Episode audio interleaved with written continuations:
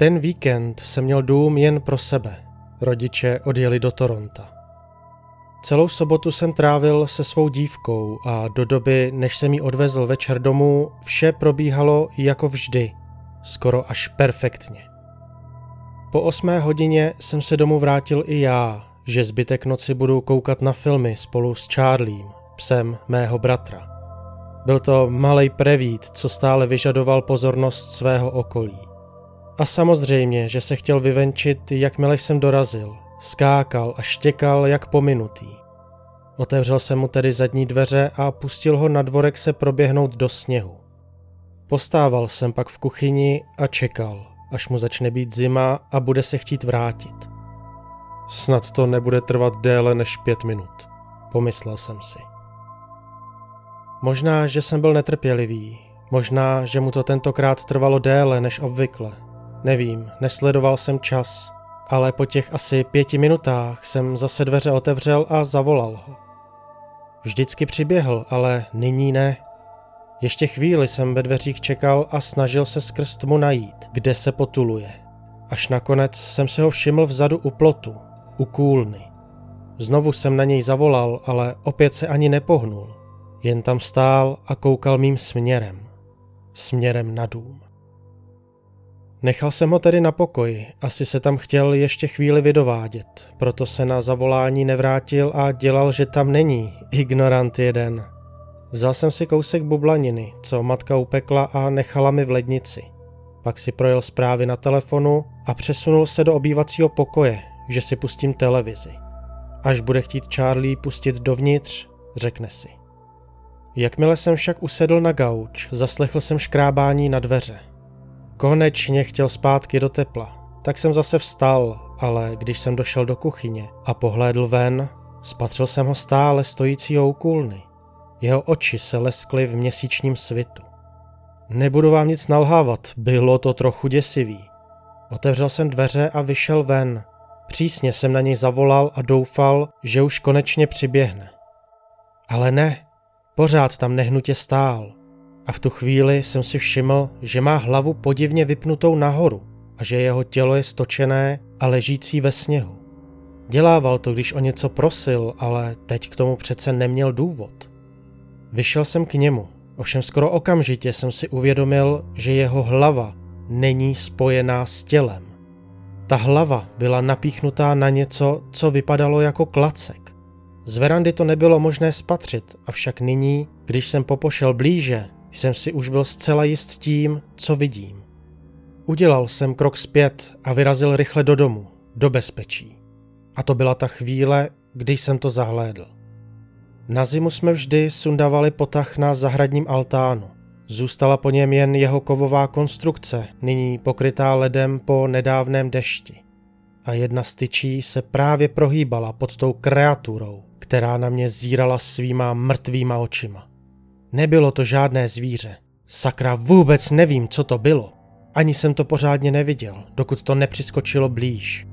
Pokusil jsem se běžet zpět do domu. Nohy mi podkluzovaly, snažil jsem se hlavně neupadnout. Slyšel jsem zvuky za zády. Zněly jako lidské, ale nebyly. Byly podivné, bolestivé, vůbec jsem se na to nechtěl ani podívat. Jakmile jsem se dostal dovnitř, zabouchl jsem za sebou dveře. Vykoukl ven a konečně si prohlédl tu věc. Stálo to ve sněhu, snad dva a půl metru vysoké. Vychrtlé tělo, ruce, vykulené, baňaté oči bez očních víček. Kůži to mělo šedou a nepřirozeně napnutou. S každým nádechem jsem tomu spatřil žebra. Dlouhé prsty to mělo zakončené popraskanými nechty, na kterých lpěla zaschlá krev. Koukali jsme se na sebe skrz okno a nebudete mi věřit, ale vypadalo to, jako by se to na mě usmívalo. Chvíli jsem myslel, že proskočí oknem. Nebylo by to nic těžkého, i mně se to kdysi povedlo. Ale ta věc se jen klidně a pomalu otočila. Schrbila na všechny čtyři a odešla k Charliemu. Vzalo to jeho mrtvé tělo, ale předtím se na mě ještě jednou ohlédlo, snad jestli se pořád dívám. Pak to vyrazilo zpět, blíže ke dveřím, abych dobře viděl, jak našeho psa trhá a požírá. A já na to poslušně zíral celý v šoku. Když jsem se konečně odhodlal vzít telefon a zavolat na policii, nejevilo to jakýkoliv zájem. Operátorovi tísňové linky jsem sdělil, že mám na zahradě nějaké divoké zvíře, medvěda. Avšak to, co tam stálo doopravdy, jsem nikdy předtím neviděl. Celou dobu to na mě hledělo. Neuvědomovalo si to, co dělám, což bylo dobře. Také to nevypadalo, že by to chtělo prorazit okno, což bylo ještě více dobře. Nechtěl jsem se dívat, jak to požírá našeho psa, ale zároveň jsem to pro jistotu nechtěl spustit z očí. Operátor na lince mi řekl, abych po celou dobu, než dorazí strážníci, nepokládal hovor. To nebyl problém. Čekal jsem. Znechucený. Oba jsme na sebe mlčky zírali. Opravdu to ani jednou nemrklo. Pozoroval jsem jeho dlouhé zvířecí zuby, nerovnoměrně rostlé, jak se zakusovaly do Charlieho. Nevím, jak dlouho jsme takhle stáli naproti sobě. Ani na vteřinku jsem se nepodíval na hodinky. Pak se ozvala policejní siréna a ta upoutala jeho pozornost. Vyskočilo to na střechu. Slyšel jsem, jak jeho drápy škrábaly o šindele. Následoval jsem ten zvuk k přední části domu, kde jsem spozoroval odlesky modré a červené barvy. A v tu chvíli škrábání ustalo. Pozoroval jsem policistu, jak šel po chodníčku přes zahradu k domu, zatímco druhý zamířil rovnou dozadu. Když ten první dorazil ke dveřím, ani nestihl zaklepat a já pootevřel. Špitl jsem, že je to na střeše. Snažil jsem se potlačit strach v mém hlase. Avšak dříve, než mi mohl strážník odpovědět, ozval se přidušený jekot tam ze zadu, společně s pekelným řevem té příšery. Zanadával jsem a zase zavřel dveře. A pak už jen sledoval, jak policista vytáhl pistoli a vyrazil podél domu. Následoval jsem ho vnitřkem, sledoval ho skrze okna, jak pomalu postupoval se zbraní a baterkou v ruce. Jakmile jsme došli dozadu, strážník na tu věc posvítil. Ta opět vykřikla a uskočila zpět do tmy. Druhý policista tam ležel, potrhaný na zemi. Všude byla krev a vnitřnosti a stopy vedly zpět na střechu. Muž zákona se rozhlížel kolem, sníh mu křupal pod nohama. Snažil se následovat tu stvůru, ale na střechu se nedostal.